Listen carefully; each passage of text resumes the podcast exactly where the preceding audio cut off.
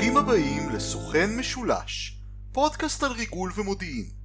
כאן דני אורבך מהאוניברסיטה העברית בירושלים, והיום אנחנו נדבר על ריכרד זורגה, רב מרגלים בין היטלר, סטלין ויפן.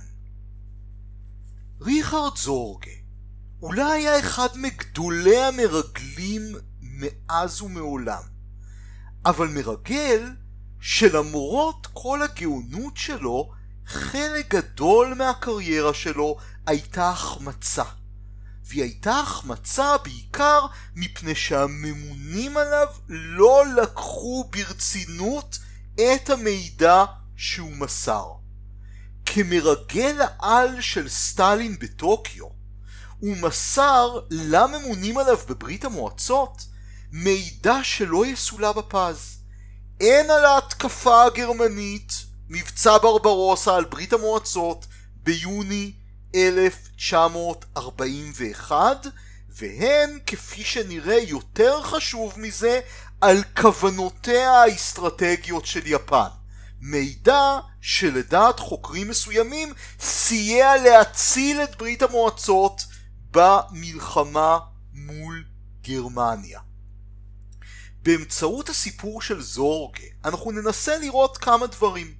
קודם כל אנחנו נכיר את האיש המאוד מאוד מעניין ואקצנטרי הזה, ונלמד עליו כמרגל. איך אדם כזה אקצנטרי, מאוד כריזמטי אבל גם מאוד מוזר, הצליח לזכות באמון של השגריר הגרמני ביפן ושל הצמרת היפנית, ולמסור לברית המועצות מידע ממש אוויר פסגות מההנהגה הגרמנית ומההנהגה היפנית באחד, ולהפוך מהבחינה הזאת למרגל של פעם בדור. אנחנו נבחן את הסיפור של זורגה כסוג של הצטלבות בין שלוש מערכות ביון ודיפלומטיה, היפנית, הסובייטית והנאצית, וכתוצאה של מאבק בין הקמפייטאי, המשטרה החשאית היפנית, לביון הצבאי הסובייטי ג'י אר יו, שאליו השתייך זורגה.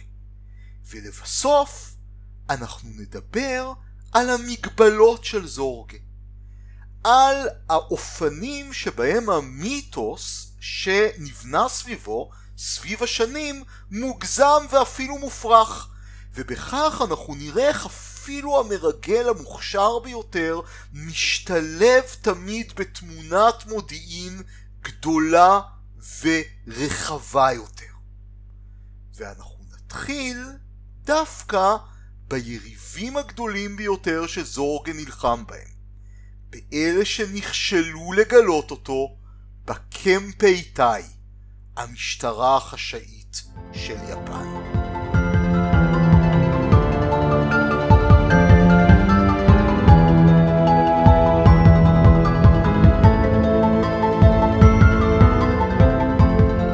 קמפייטאי, המשטרה החשאית של יפן הקיסרית, גוף של ביטחון פנים וסיכול ריגול שעצם השם שלו עורר זיעה קרה, גלים של רעד וצמרמורת בקרב אויביה של יפן ורבים מנתיניה. היו כאלה שהשוו את הקמפייטאי לגסטאפו ולאן-כבדה ולגופי הדיכוי הגרועים ביותר שהיו באירופה בזמן מלחמת העולם השנייה.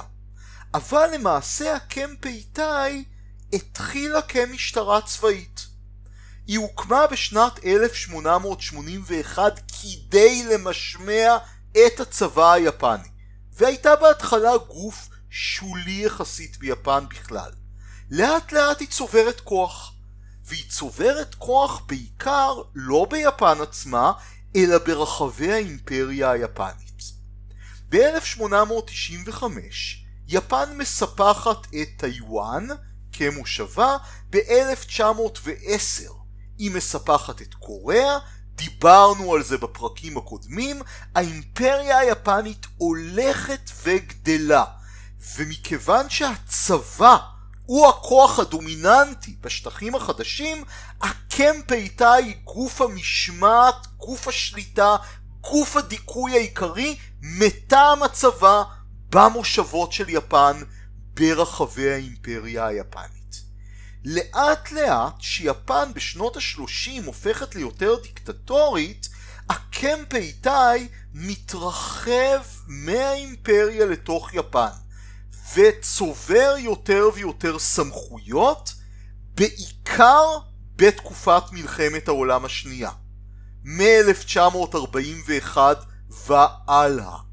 אבל עוד קודם הקמפייטאי הוא גוף מאוד חשוב גם ביפן עצמה, והוא חולק סמכויות ביטחון פנים עם גופי מודיעין מסכל וסיכול ריגול אחרים, למשל הטוקו, המשטרה הגבוהה המיוחדת, המשטרה האידיאולוגית, מחלקת החקירות במשרד המשפטים, מחלקת החקירות במשרד הצבא, ועוד גופי ביטחון פנים רבים ושונים. אבל אני חוזר, מסוף שנות ה-שלושים ובמיוחד משנת אלף תשע מאות ארבעים ואחת, הקמפייטאי הופכת להיות גוף ביטחון הפנים המרכזי ביפן.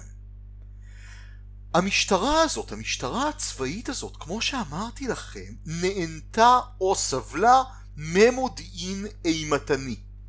ולטר שטנס, עיתונאי גרמני אנטי-נאצי, שנזרק מהמפלגה ועבד בסין, פעם מצא את עצמו בארוחת ערב עם קציני קמפייטאי, וממנו מגיעה אחת האנקדוטות המעניינות ביותר על המשטרה החשאית הזאת. שטנס אמר שלהיות עם קציני קמפייטאי זה כמו להיות עם קוברה בחדר חשוך. למשך זמן מה הכל נפלא. אתה צועד בביתך. אתה לא יודע מתי תקיש אותך, ואתה לא יודע מה יקרה קודם. הקוברה תקיש אותך כי עשית צעד לא נכון, או שתגיע למתג החשמל. באותה ארוחה עם קציני קמפייטאי, שטנס ניסה לשכנע אותם שמאמרים פרו-סינים שהוא פרסם בעבר היו למעשה סילוף של העיתונות. אבל בסוף השיחה איתם הוא לא מתאפק, ואומר להם שיפן תפסיד במלחמה. קציני הקמפייטאי שואלים אותו, תגיד, מר שטנס, למי אתה נאמן? והוא עונה להם, אני נאמן רק לקיסר גרמניה שהודח בשנת אלף תשע מאות שמונה עשרה. מאוחר יותר קציני הקמפייטאי אמרו לו שהם שקלו להרוג אותו כבר באותה ארוחה, מכיוון שהוא עוין ליפן, אבל נגע לליבם כנתינים של הקיסר היפני שהוא תומך בקיסר גרמניה, ולכן ברגע האחרון הם החליטו לא להרעיל אותו. וזה מבטא מאוד יפה את מטאפורת הקוברה בחדר. אתה אף פעם לא יודע מתי הקמפייטאי תקיש אותך. לעומת זאת, קשה לדמיין את שטנס אומר לגסטאפו דברים נגד היטלר, או ל-אן קיי וי די דברים נגד סטלין, ונשאר בחיים. ככלל, הקמפייטאי נטתה להיות מאוד מאוד אכזרית כלפי זרים ונתיני האימפריה, אבל הייתה רכה הרבה יותר מהגסטאפו או ה-אן קיי וי די כלפי הנתינים הפנימיים, כלומר במקרה שלה הנתינים של יפן עצמה. אבל בגלל האכזריות שלו כלפי אויביה של יפן, כלפי נתיני הזרים של יפן, במהלך מלחמת העולם השנייה הקמפייטאי רוכש לעצמו תדמית מפלצתית, סוג של גסטאפו ואיינזץ גרופן בעת ובעונה אחת, אדריכלי רצח, טבח וטרור. ואני מזמין כל מי מכם שמבקר למשל בסאול, בירת קוריאה הדרומית, להיכנס למוזיאון הצבאי ולראות את התצוגות על עינויי הקמפייטאי. הסוכנים של הקמפייטאי, וכך הם גם מופיעים בסרטים, מופיעים תמיד בבגדים אזרחיים, לפעמים עם מדים שהיה להם כוכב מוקף בעלים וסרט זרוע עם שתי הסימניות היפניות קמפיי. בסרטים פופולריים, כמו הסדרה של אמזון, האיש במצודה הרמה, רואים אותם אפילו משמידים בגז יהודים, דבר שכמובן מאוד מאוד רחוק מהמציאות. אבל דווקא באחת מהמשימות המרכזיות ביותר שלה, סיכול ריגול, לכידה של מרגלים כמו ריכרד זורגה, הקמפייטאי כשלה. היו לה סמכויות שמאפיינות גופי סיכול ריגול בכל המדינות, כמו של ה-אף בי איי בארצות הברית. מחובתה של הקמפייטאי היה לשמור על סודות מדינה, על מתקנים רגישים, ולתפוס, לעקוב, לאסוף ראיות נגד מרגלים זרים כדי לנטרל אותם. היה מותר לה לפרוץ לקונסוליות ושגרירויות זרות, היא ניצלה את זה דרך אגב גם כדי לאסוף מודיעין חיובי עבור יתר זרועות המודיעין של יפן, למשל לגנוב ספרי קוד אמריקאי. אבל טכניקות סיכול הריגול של הקמפייטאי לא היו אף פעם מתוחכמות, ולמעשה הן היו פשוטות ופרימיטיביות למדי. מה הם עשו? הם השתיעו סוכנים, הם עשו תצפיות על חשודים, הם החרימו מסמכים, הם בדקו וניטרו דואר, חקרו שבויי מלחמה, לפעמים בעינויים מחרידים כמו עינוי המים, הם האזינו סיגינטית לשידורי רדיו, ראיינו מודיעים יפנים ואחרים, וגם ערכו מעקבים פיזיים. אבל לקמפייטאי, מעבר לטכניקות הפרימיטיביות יחסית שלה, היו חולשות מאוד משמעותיות שפגעו בתפקוד שלה.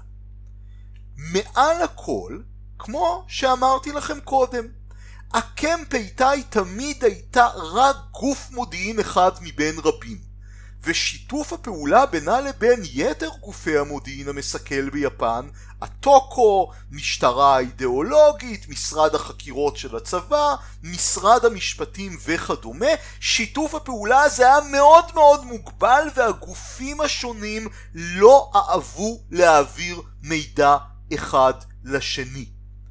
והבעיה הזאת של חוסר התאום, שהיא בעיה למעשה אנדמית בארגוני מודיעין בכל הסוגים, התפוצצה ביפן כמה פעמים בשנות ה-שלושים, כאשר קצינים יפנים זממו מזימות טרור נגד ההנהגה.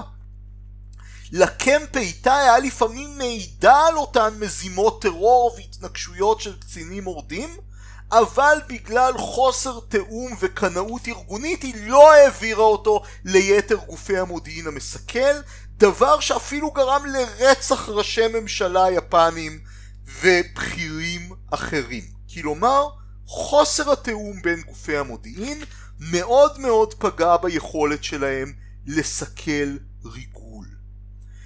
דבר שני שהוא חשוב לא פחות, הייתה ליפנים באופן כללי, לקהילת המודיעין היפנית באופן כללי וגם לקמפייטאי, בעיה מאוד רצינית בשלב המחקר של מעגל המודיעין.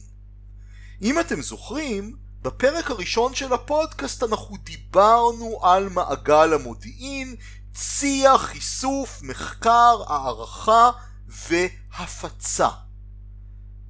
בספרי הוראות של הקמפייטאי הייתה הוראה לסוכנים לא להקדיש יותר מדי זמן למחקר, אלא לדווח במהירות ובאופן עובדתי ויבש על המידע, תוך כדי ציון המקור.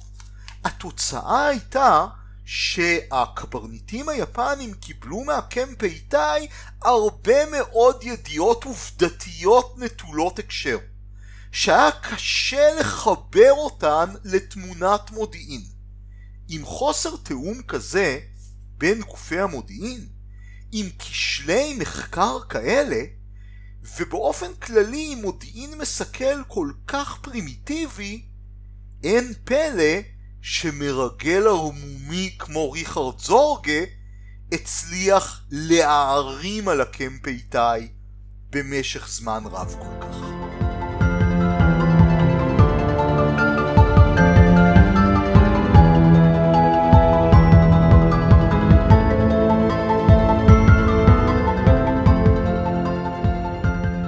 היה ריכרד זורגה, אותו אס של המודיעין הסובייטי ביפן.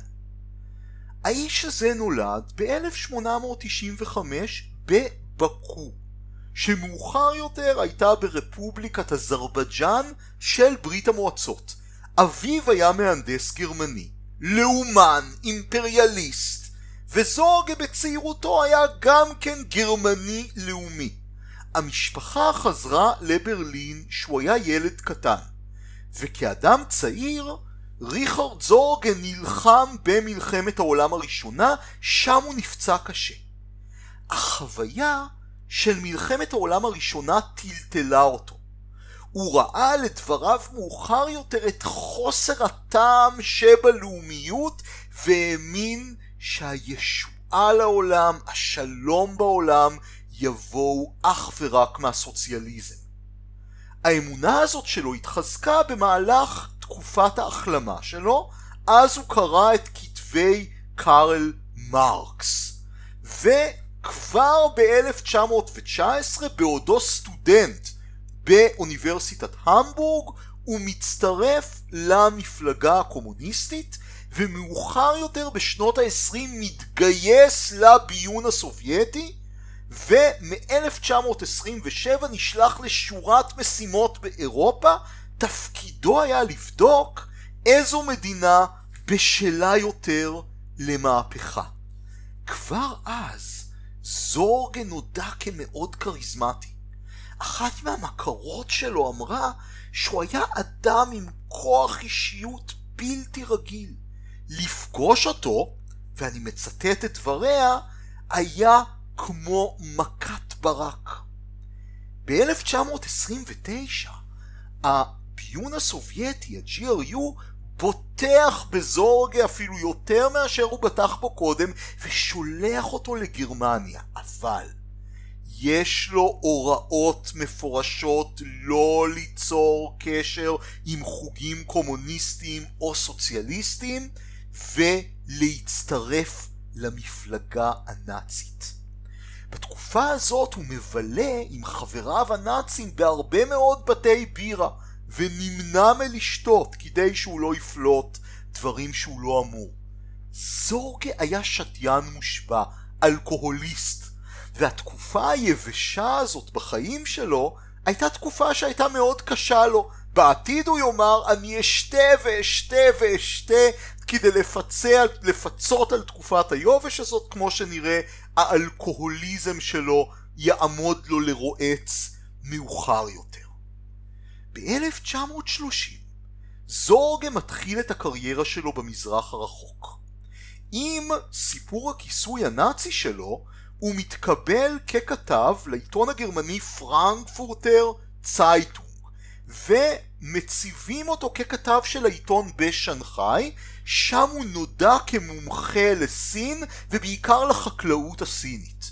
זורגה היה אוטודידקט, אדם עם יכולת לימוד וסקרנות בלתי נלאית, שלט בשפה היפנית ברמה שוטפת, קרא המון על יפן ועל סין, ובסין הוא מתחיל ליצור קשרים עם אנשים שיהיו מאוד מאוד שימושיים עבורו בהמשך. אגנס מדלי, עיתונאית אמריקאית שמאלנית, יוצרת קשר בין זורגה לאדם שיהיה מכריע בקריירת הריגול העתידית שלו. אוזקי הוצומי, אינטלקטואל יפני ומומחה לסין, שהיה למעשה קומוניסט נסתר, ובהמשך הוא יסייע לזורגה ליצור את רשת הריגול האגדית שלו ביפן. ב-אלף תשע מאות שלושים ושלוש הקריירה של זורגה כמרגל של ה-ג'י אר יו מגיעה לשלב המכריע שלה. הוא עוזב את סין ועובר ליפן ככתב של הפרנקפורטר צייטונג. לימים זורגה הגדיר את התפקיד שלו ביפן, ואני מצטט: תפקידי היה להעריך האם יפן תתקוף את ברית המועצות. זה היה התפקיד החשוב ביותר שלי ושל קבוצתי. למעשה, זו הייתה המטרה היחידה של המשימה שלי ביפן.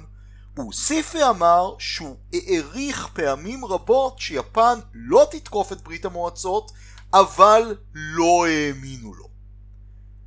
על מה היו מבוססות הערכות האלה? פה תמונה גדולתו האמיתית של ריכרד סורגה.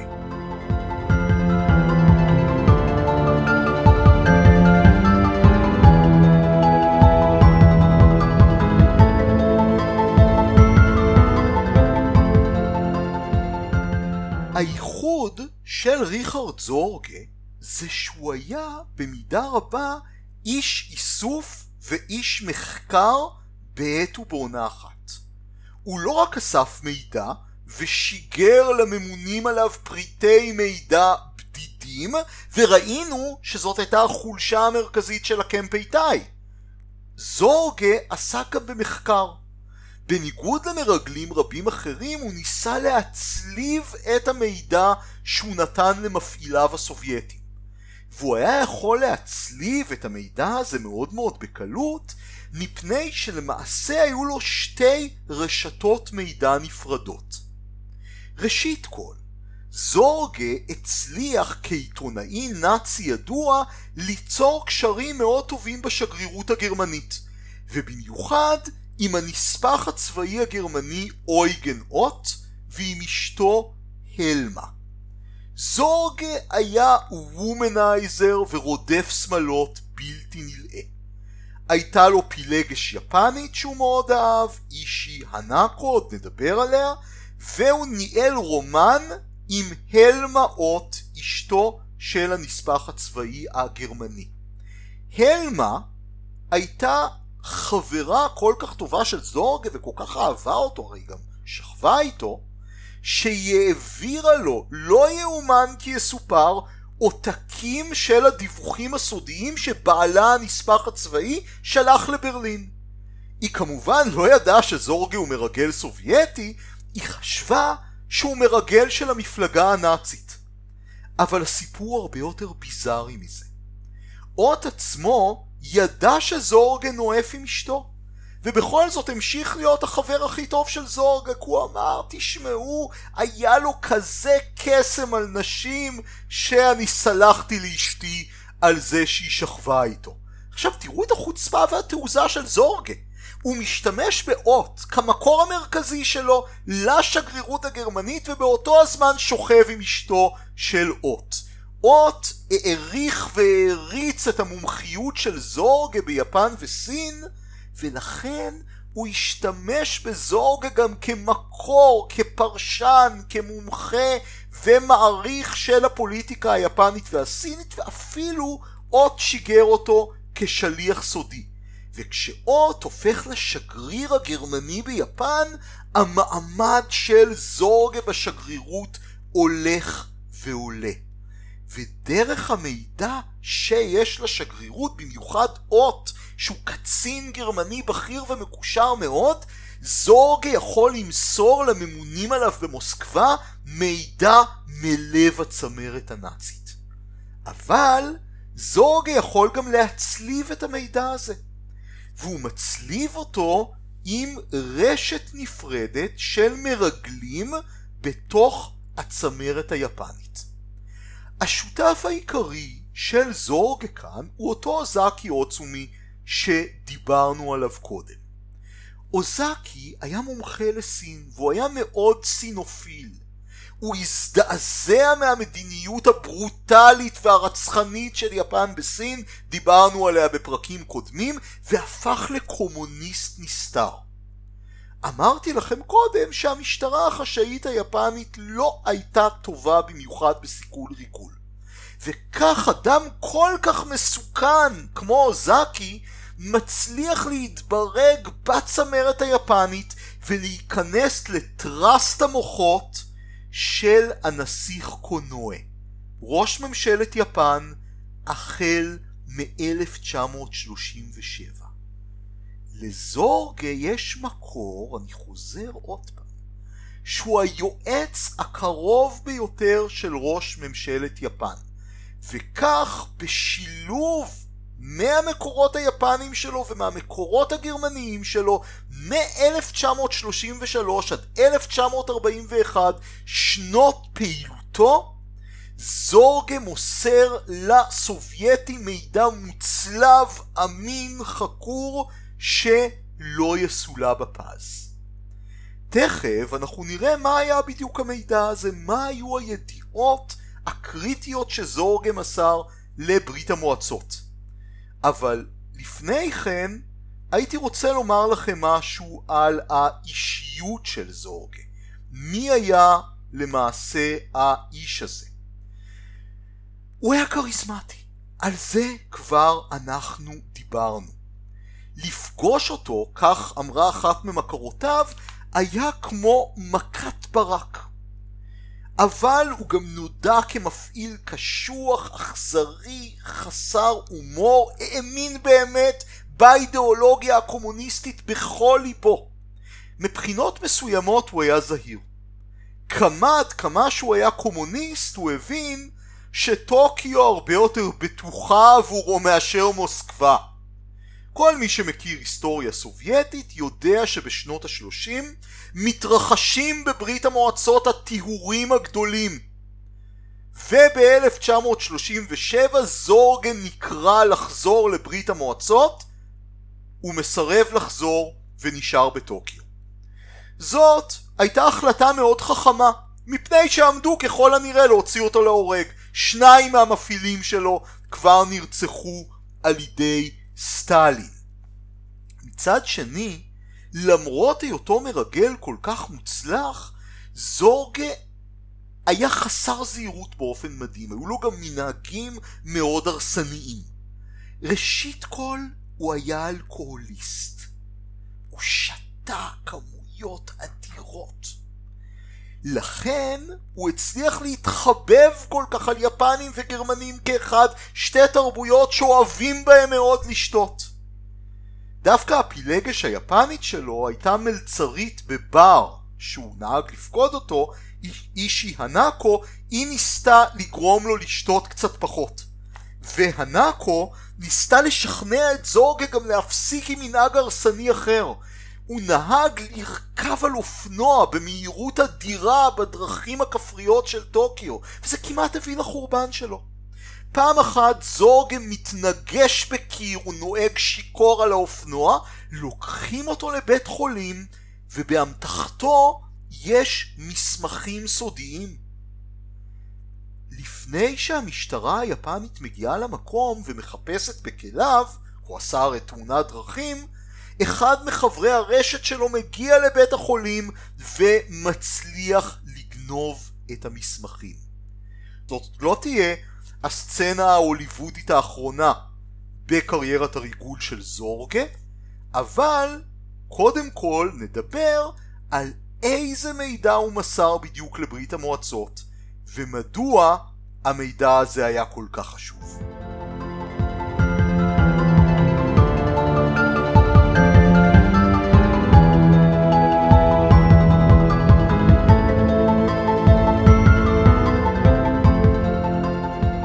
הקריירה של זורגה ביפן הייתה אסון אסטרטגי עבור היפנים והגרמנים כאחד.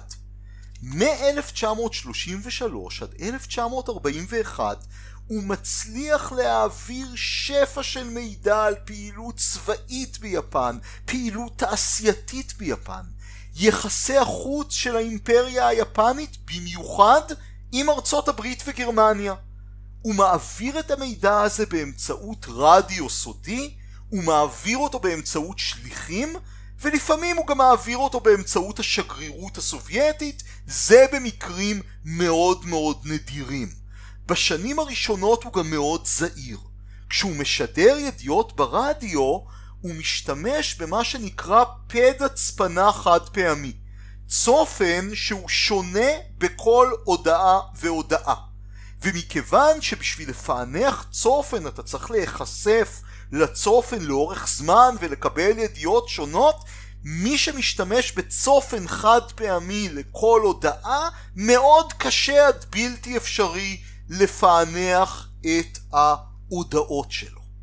ההישג החשוב הראשון של זורגה מגיע ב-אלף תשע מאות שלושים ושש. אמרנו קודם שהמשימה העיקרית שלו הייתה לבדוק האם יפן מתכוונת לתקוף את ברית המועצות. אוזקי, הסוכן היפני העיקרי שלו, נותן לו מסמך שמגיע מממשלת יפן עצמה, והמסמך הזה מראה ללא כחל וסרק שיפן לא מתכננת לתקוף את ברית המועצות.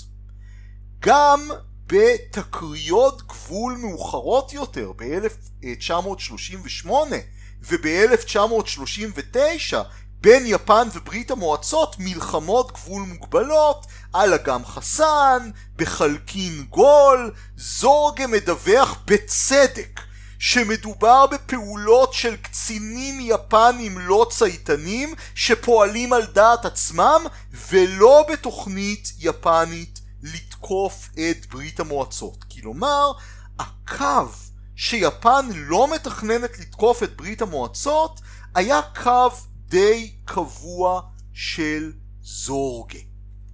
אבל ההישגים הגדולים ביותר שלו הם מול גרמניה. בשנת אלף תשע מאות ארבעים ואחת זורגה מעביר לסטלין מידע אמין ובדוק שגרמניה מתכננת לתקוף את ברית המועצות. הוא אף פעם לא משיג את התאריך המדויק ממש של מבצע ברברוסה.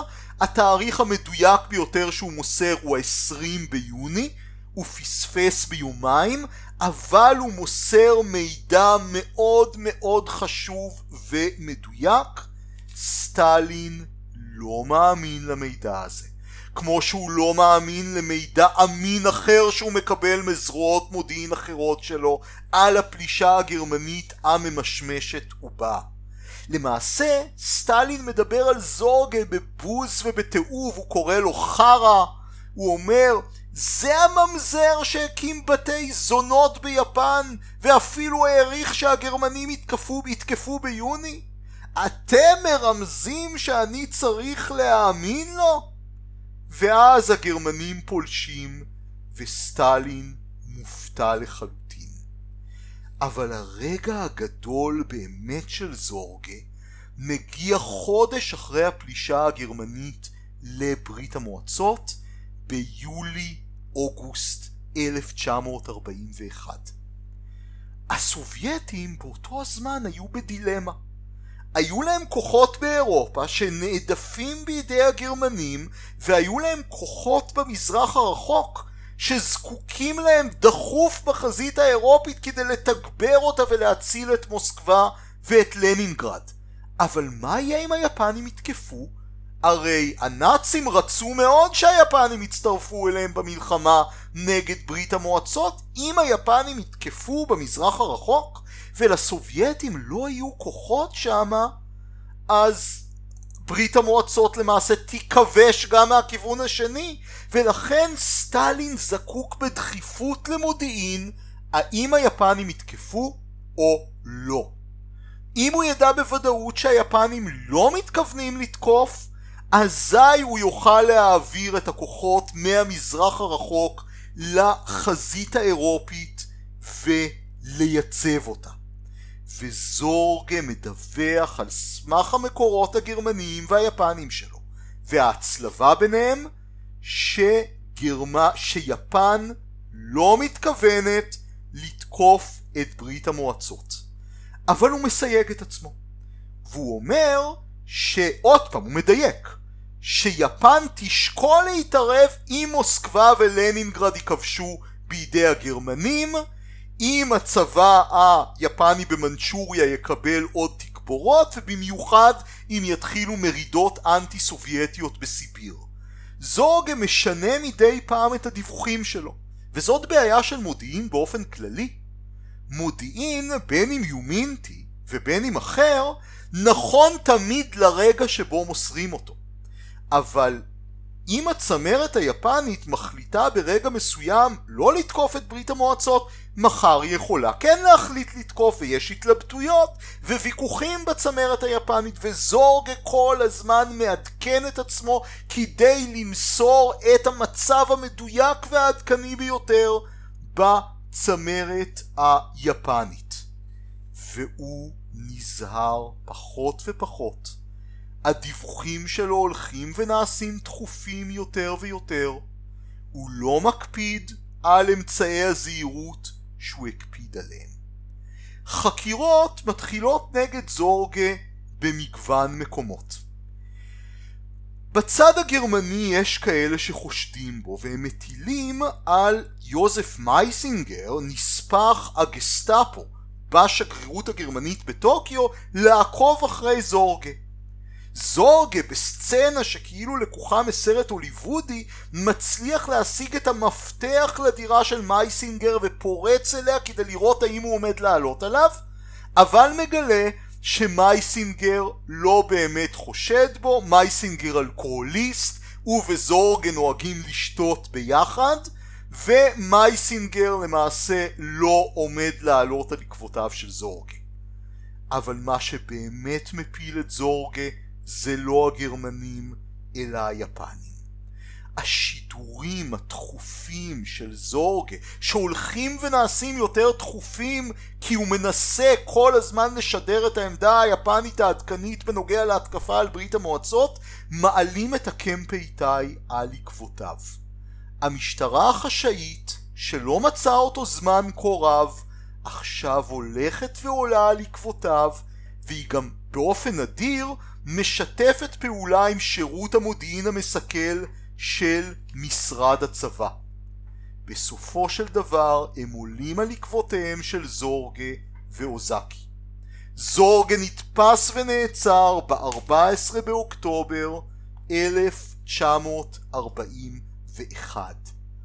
יש כאלו שאומרים שגם האלכוהוליזם שלו פגע בזהירות שלו.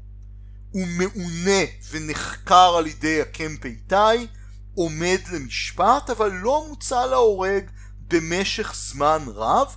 היפנים מנסים שלוש פעמים לפחות להחליף אותו עם ברית המועצות, עם מרגלים סובייטים, מרגלים יפנים שנתפסו בברית המועצות, אבל סטלין ואנשיו בבוגדנות וכפיות טובה אופיינית אומרים ליפנים, אנחנו לא מכירים את האיש הזה, אנחנו לא יודעים מי הוא. ובסופו של דבר זורגה מוצא להורג בתלייה ביחד עם אוזקי בשביעי בנובמבר אלף תשע מאות ארבעים וארבע.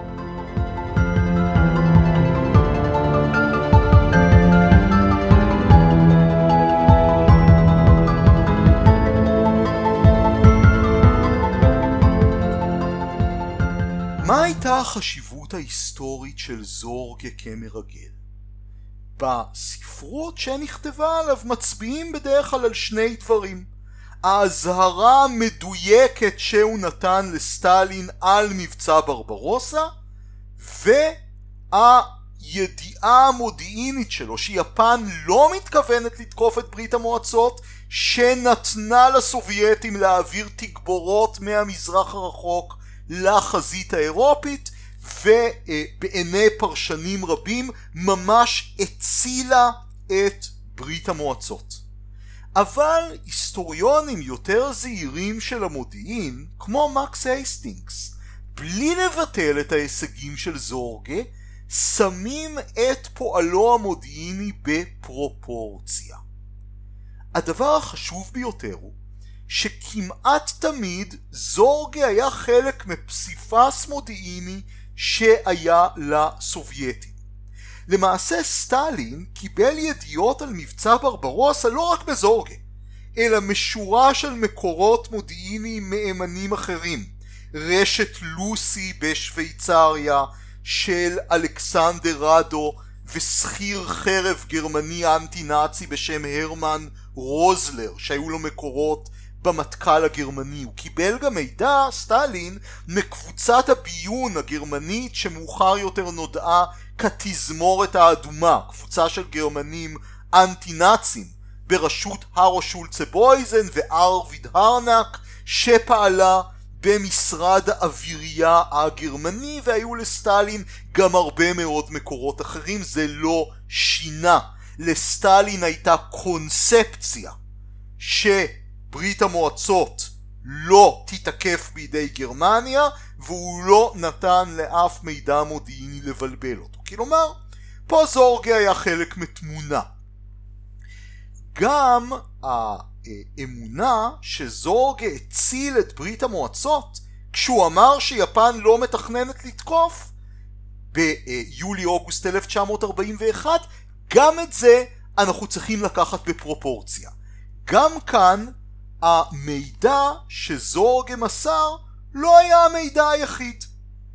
למעשה הסובייטים קראו את הצופן הדיפלומטי היפני וקיבלו מידע דומה גם ממקורות אחרים. בין היתר גם היה לסובייטים מרגל יפני נוסף, איזומי קוזו, דיפלומט וסובייטולוג יפני שהוצב במזרח אירופה והיה נשוי לאישה סובייטית. איזומי מסר לסובייטים צפרי צופן ומפתחות יפנים של הצופן הדיפלומטי, שבאמצעותם הסובייטים האזינו לתשדורות יפניות, וגם מהם קיבלו אינדיקציות שיפן לא עומדת להצטרף לגרמניה ולא עומדת לתקוף את ברית המועצות. כלומר, הידיעה של סורגה הייתה חשובה, אבל המידע שהוא מסר היה רק ידיעה אחת מתוך מספר ידיעות. והדבר האחרון שאנחנו חייבים להביא בחשבון זה את עניין האותות והרעש. חוקרת המודיעין רוברטה וולשטטר כתבה שבדיעבד מאוד מאוד קל לראות מה הייתה האמת המודיעינית, כי אנחנו יודעים מה קרה. אבל בזמן אמת מודיעין מגיע עם הרבה מאוד מידע לא נכון ולא רלוונטי. מודיעין נכון מגיע עם הרבה מאוד מודיעין מוטעה או לא רלוונטי. למודיעין הנכון וולשטטר קוראת אותות, למידע המוטעה והלא רלוונטי קוראת רעש, ובזמן אמת מאוד קשה להבדיל את האותות והרעש. וגם במקרה של סורגה, אם אנחנו מסתכלים על הדיווחים שלו באופן קרוב וביקורתי, אנחנו רואים שהרבה מהם לא היו נכונים. אנחנו רואים שלפעמים הוא שינה את דעתו. למה הוא שינה את דעתו? כי הגיע אליו מידע חדש, או כי הצמרת היפנית עצמה שינתה את דעתה. דיברנו על זה בפרק השביעי של הפודקאסט, על המלאך, על אשרף מרואן. ולכן המפעילים הסובייטים בזמן אמת קיבלו מסורגה מידע שחלקו היה סותר. כלומר, בדיעבד אנחנו אומרים, סורגה מסר ידיעת זהב שגרמניה עומדת לתקוף את ברית המועצות. סורגה מסר ידיעת זהב שיפן לא עומדת לתקוף את ברית המועצות. אבל הידיעות האלה היו בתוך הרבה מאוד ידיעות אחרות שלא כולן היו נכונות. כלומר, סורגה היה חשוב, אבל הוא היה חלק כפסיפס, וצריך לראות אותו בהקשר. ובסופו של דבר, המסקנה החשובה ביותר, שאפילו המרגל המוצלח ביותר, באמת אחד המוצלחים בהיסטוריה, פועלו לא ניתן להבנה, אלא מתוך הקשר של פסיפס מודיעיני הרבה יותר רחב, והמידע שלו לא שווה כלום אם מקבלי ההחלטות מתעלמים ממנו או לא פועלים נכון לאחר שהם מקבלים אותו. האזנתם לסוכן משולש, כאן דני אורבך מהחוגים להיסטוריה ולימודי אסיה באוניברסיטה העברית בירושלים. להתראות בפרק הבא.